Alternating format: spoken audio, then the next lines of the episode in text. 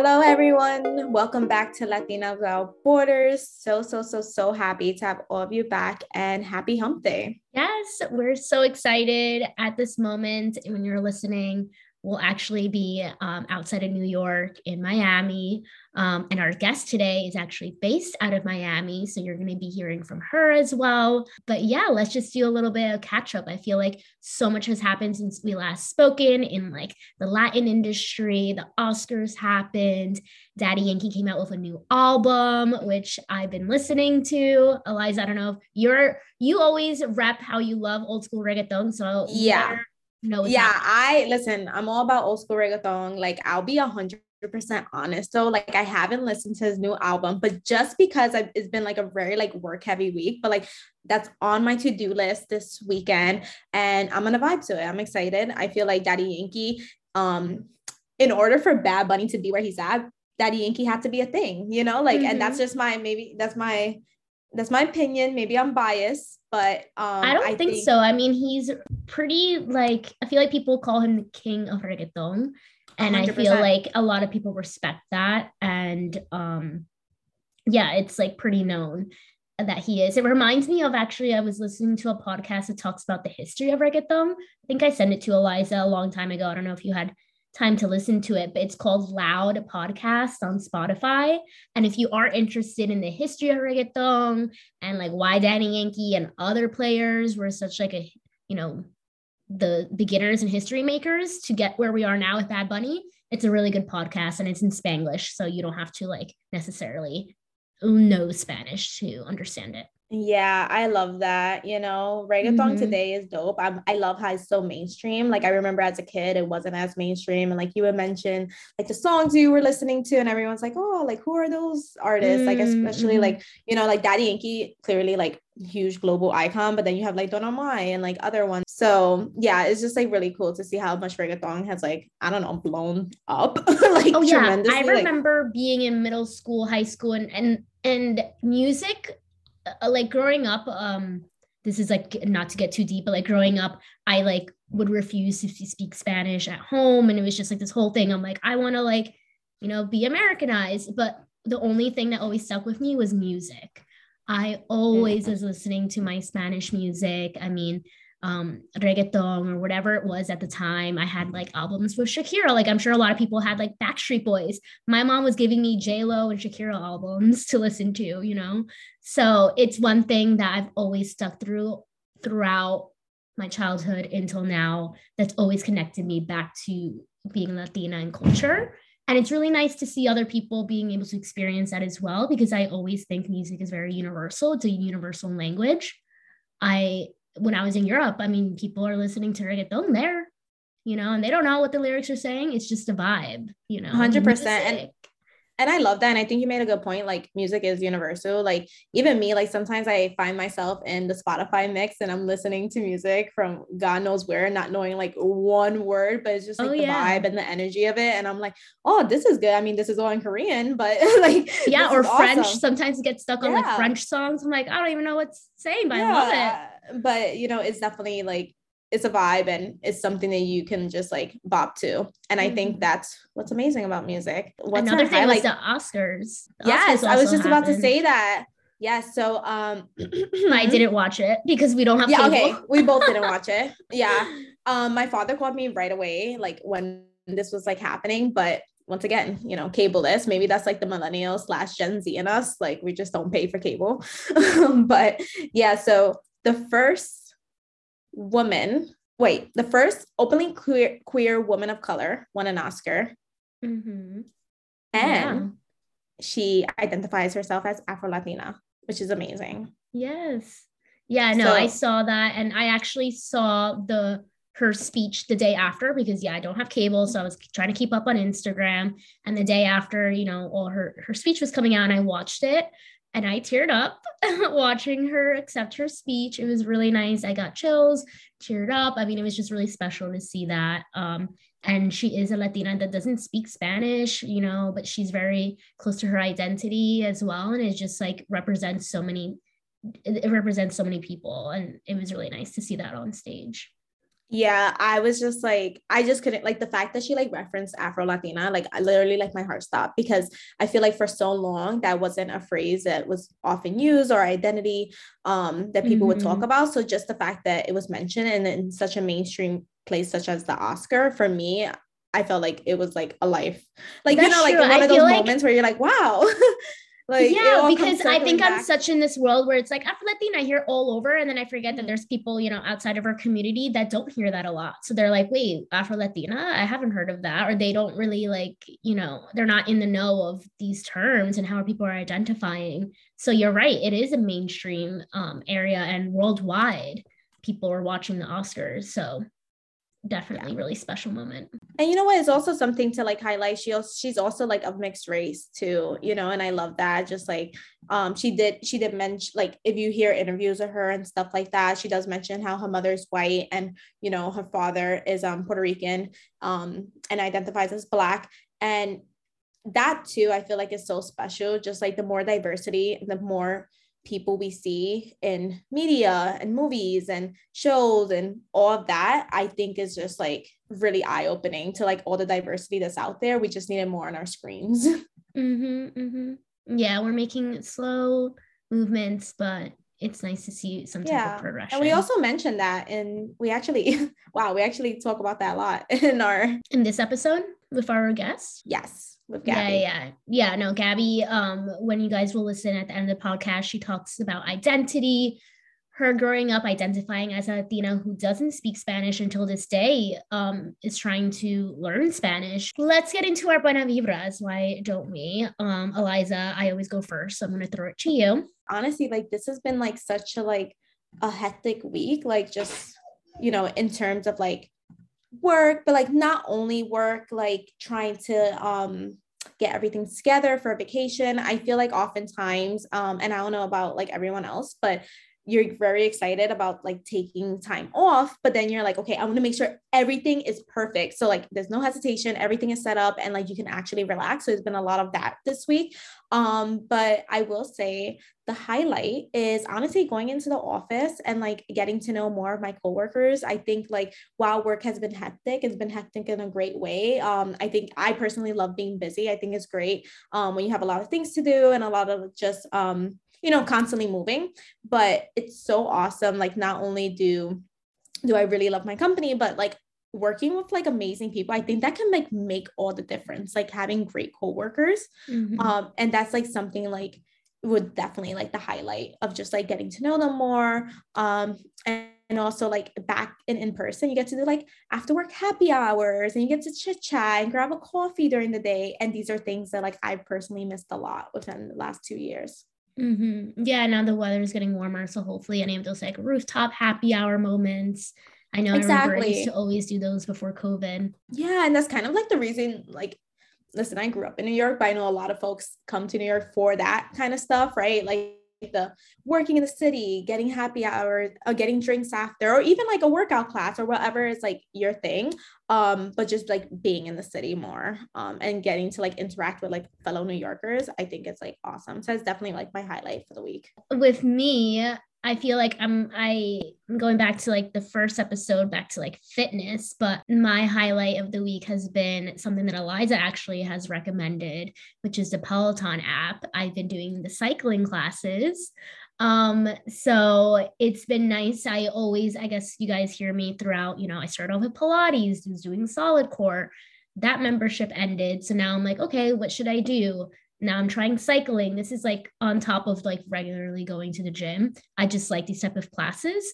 So peloton actually has um this year um launched she i believe she's like one of the first latina or like spanish only peloton classes for cycling. No that's robin. Robin. you can't figure my robin's the first. Oh okay. So she's the second. Yes but robin's okay. my girl I don't know Robin, so I need to figure out Robin right now I'm taking Camila. Um, and she has like a Karol. Awesome yeah, she has a Karol G ride, which you told me about. So I tried it and I love it. It's nice. I mean, I also did Cody. He's a very big Peloton guy, you know, that I see across social media. So I just been doing cycling. It's nice. I feel like it's so underrated. Uh, it's a cardio, obviously. So then I try to mix it up with some type of like core workout. And I've been enjoy- I've been enjoying it. It's nice waking up. And, and again, I start my mornings really early, so it's kind of like something I've been incorporating into my routine this week, and has been keeping me energized. I love that for you, Chris. I also want to mention that like CycleBar right now is giving out um a week free in the Williamsburg location. Um, so if you're into cycling and maybe you want to like add a class to it, I'll send it to you. Oh, is it only Williamsburg? No, they're doing it like six New York, like six New York City like locations. Um, okay. but nice. yeah, I'll Unlimited? definitely send it over.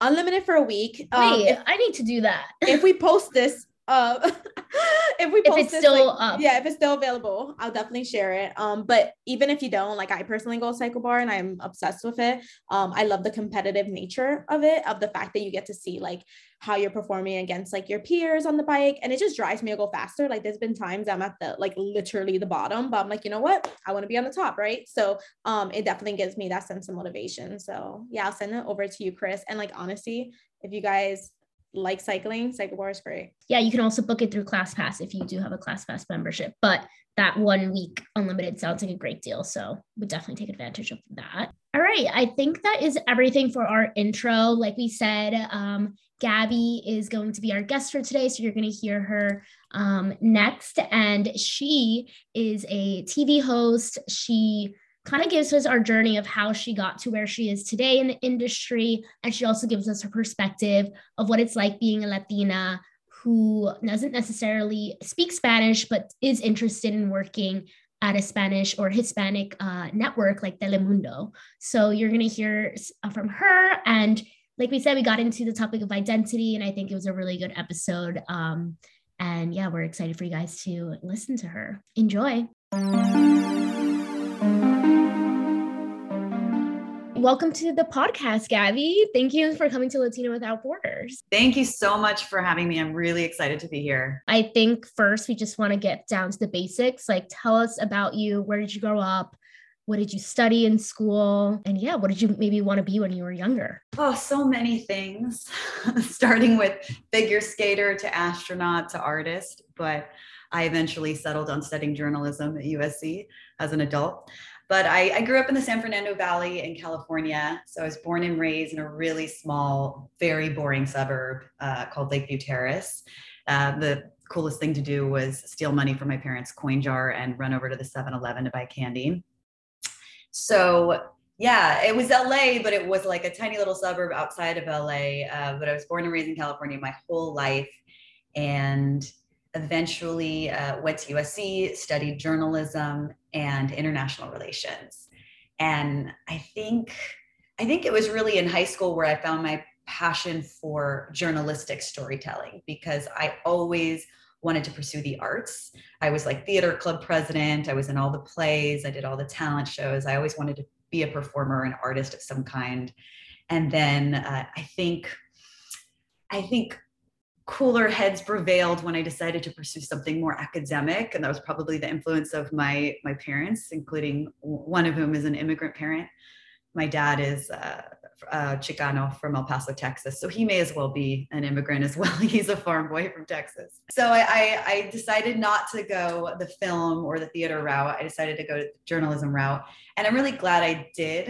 But I think when I started to study international relations, those are the classes that I really kind of like lit my soul on fire because I realized that it was really about like there was something about current events and um, social and political issues that just really got me excited because it was like learning history and then applying it and using it in a way to make kind of make change in the world. So between journalism and IR, international relations, um, I think that that was a really great foundation for what I'm doing now when you finished school, you had your journalism degree. What was the first job you went into? Did you go right into that connection of like politics and journalism? Well, actually, yes. My first job out of college required me to move to Canton, Ohio, where I worked on uh, Obama's first presidential campaign, managing a grassroots campaign office out there in the middle of nowhere.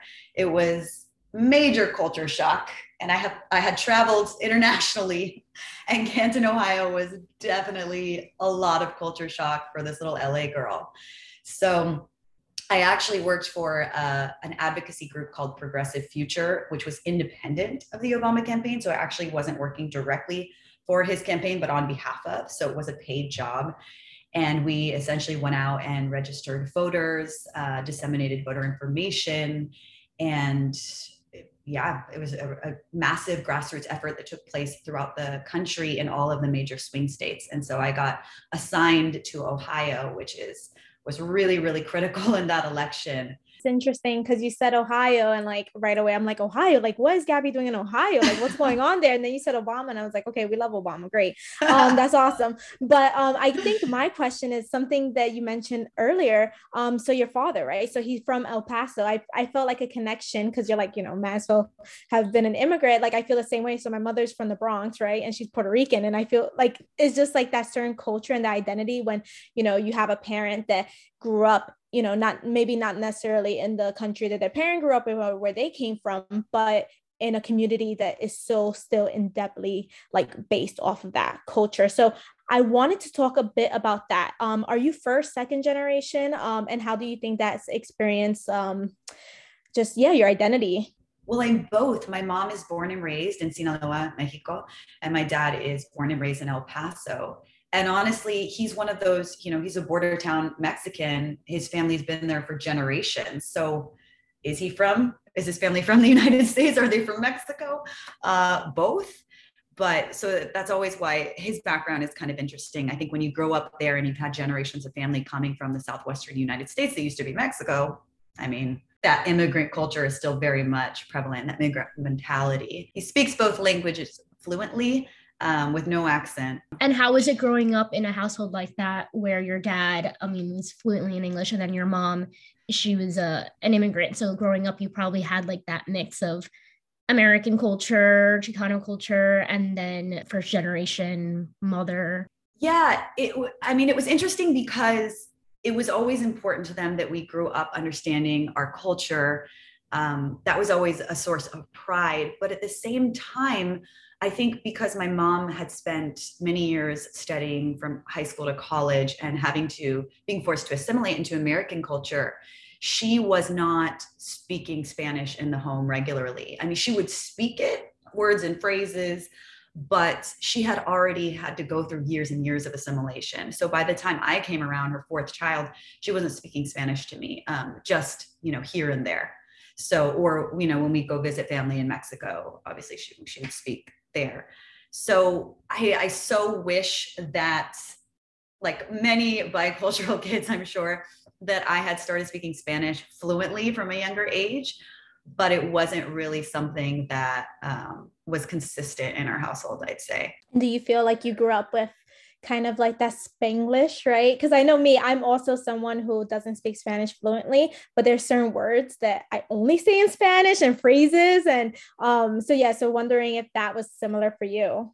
Yes, definitely. And there were some, there were just some things I didn't know how to say in English. yeah, right. When you're trying to translate and you're like, hmm, I don't know, actually, what is yeah. this word in English? totally. And um, like I didn't learn until years later. Or there were certain words that I would just consistently mispronounce and I'd get made fun of for it at school. And so growing up, I didn't think that growing up, I didn't think that my mom had an accent. Apparently she does. Um, but in my defense, it's not super thick, but it's clearly there. I just didn't even hear it. So yeah, there was a little bit of Spanglish going on and a little bit of just like uh, that was just my experience. No, for sure. And you know, being in Telemundo, I I know when I think of Telemundo, I kind of think of just honestly speaking, like my grandparents, my great grandparents, my mom, like watching all of these shows in Spanish, and I always thought of it as like a network that you know, I'm like, can I ever like watch it? Right. I don't necessarily watch Spanish um television, but you broke no. into Telemundo. So like I'm just fascinated. Like I want to hear. Yeah. How did you get into Telemundo? That. Tell us. Yeah, it's really funny. I, I've even said prior, I I never saw myself in a million years working at Telemundo for you know the reasons that you just mentioned. It was something that my tias would watch, my mom would watch, the older generations. And as someone who wasn't you know growing up speaking spanish fluently it just it never seemed like that was even like a consideration. So it was really interesting when this show was brought to my attention that you know that they were they were pursuing doing english language content. Um, i actually originally when the project was brought to my attention i was auditioning for another english project english language project that they had launched for quibi which no longer exists. So that's actually what i auditioned for. It was like a, a daily news show where they wanted a host. So from that audition i was called in for this other project which is radar and that's how i learned about it. And for those who don't know what is radar so, Radar, now Radar 2022, is a YouTube series that really focuses on the uh, Gen Y, Gen Z audience of bicultural, bilingual Latinos and their friends. And we do 20 minute episodes where we take one topic and really kind of break it down. And we talk about everything from mental health to financial literacy to the pandemic to the presidential election. And it initially started as a result of a Google Initiative grant. Um, and it was set to launch uh, in the lead up to the last presidential election. But because of the pandemic, there was a, a bit of a delay there because I I moved to Miami for the show in March of 2020, but we didn't actually launch the show until that fall why is it so important to Telemundo to fund something like this? So, a tagline that we came up with for the show was not your abuela's news show or not your abuela's noticiero. And I think that really perfectly encapsulates what Radar is all about. It's about starting uncomfortable conversations that are often taboo in our community and doing so in a conversational, irreverent way. So, I personally always like to inject a little humor, especially when we're talking about something serious, but also and perhaps selfishly, it's really important to me that we talk about, we confront the issues and the conversations that are really difficult to have at home with our parents that are from another generation, um, many of whom are either immigrants or maybe from a more conservative upbringing. So I think it's a great opportunity to start a dialogue and really not be you know, not be afraid to talk about anything from religion to sex to legalizing marijuana. Radar has been a really great platform to do that. And I'm really grateful actually to uh, executives at Telemundo for not curbing our creativity and our ability to explore those topics. Uh, because even we, one of my favorite episodes we did was one on reclaiming ancestral traditions. So it was all about spirituality and religion and confronting and talking about things like brujeria that have deep, such deep roots in our culture that I don't know about you guys, but when I was growing up, anything related to bruja, brujeria eran cosas del diablo. Like we couldn't talk about it. Um, they were very much dismissed. And when you look at the history of all of these things, there's a reason for that. There were things that were that stemmed from indigenous traditions, indigenous cultures. And when when people were colonized and their cultures were erased, a lot of these things were deeply, deeply stigmatized and demonized to the point where we still think of them that way today. And it, the episode was just a great opportunity to really kind of look at where that comes from and maybe rethink how we feel about our ancestors' traditions and forms of spirituality and practices. Because now you look at, I mean, the health and wellness business or industry is worth billions of dollars.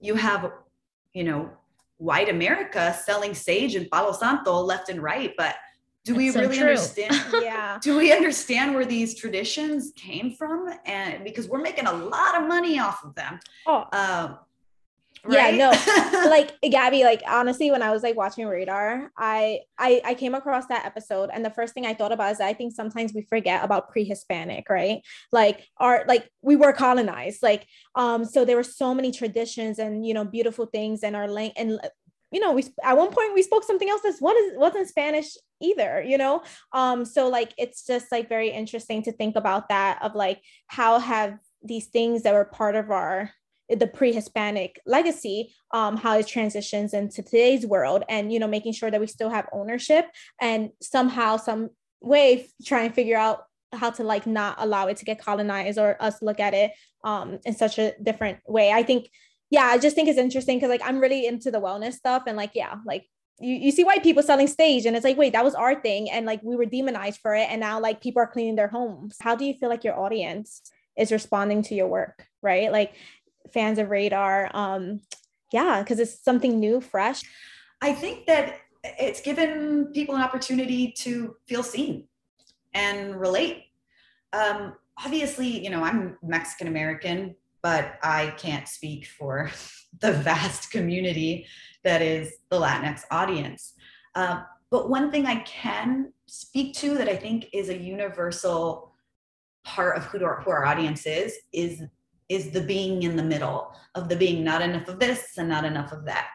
Uh, Telemundo coined this phrase uh, 200 percenter, which means 100% Latino and 100% American.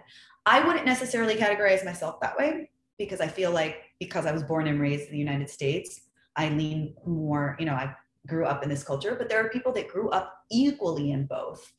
And for people like that, and for people who are just bicultural like myself, I think radar is a place where people can that people can relate to. Just, you know, if if for no other reason, just having that shared experience of like kind of living in two worlds which I consider such an incredible.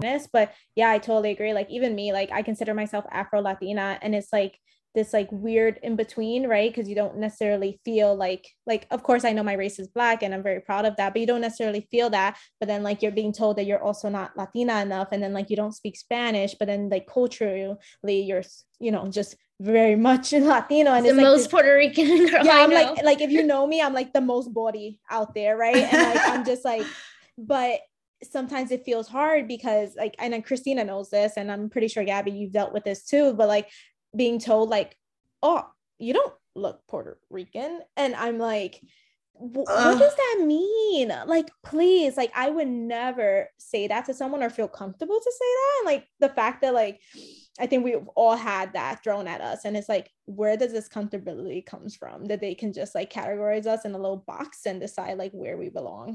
Yeah, what I was going to say, what is that like for you? Because when you're at the cross section of like race, ethnicity, and then multiple cultures, that's such a unique experience in itself. And I'm curious to know how that shows yeah. up for you. yeah, I think I'm still trying to navigate it, right? Because like um and I'll give it like a pretty good example. Like I went to like I visit Miami and I love Miami. I feel like I'm like this is like where I belong. Like I feel it culturally, energy, the same music. I watch the same TV. Like I grew up with novelas, so I like I can talk to you all day about that. Like Telemundo was on. Like um these are the things that like I'm well versed in, especially like love like you know I love Latin rock. Like this is very into that. But then like you know I feel like sometimes the color of my skin doesn't necessarily say that. Um, and you know, that breaks my heart. And it's like, you know, I think as Afro Latina, like we it's it's a hard because like sometimes it feels like there's not many of us, even though there are. Like um, I know I learned young on that like Zoe Saldana, a woman I looked up to my whole life. When I found out that she was Puerto Rican and Dominican, I was like, no way. I was like, this is a person that has been portrayed my entire life on television as an African American woman um and she, you know she's very black she's black and she loves her, her, identity of it but it was she was, she never played a latino role so because of that it kind of confused me where i I kind of also remember when I found out she was Latina because she was never sold that way. But exactly. Correct me if I'm wrong. Is her, is it really, it's Zoe Saldana, right? Yes. Yes. You're right. You're right. Oh my God. Like you're right. Yeah. And that, they kind of like Americanized it. No, you're and yeah. it's like that's how it that's how it's portrayed in the media. And like when you you know when you watch television, like that's how her name is said. And it's like um it just made me realize I was like, wait, I was being represented all this time. I just didn't know because she played roles, I guess who, like, you know, someone who grew up in the South, like she played all these different, and then, you know, later got into like Avengers and, you know, her career has evolved. But in the beginning of it, um, she never played a Latina. Is Tatiana Ali Afro Latina? Yes. She's another one that was like An- under the radar. Yes, exactly. And it's like all these, and you're like, wait, I am on TV. Like, pause. Like, I am being represented, but like not in the lens that I need to be.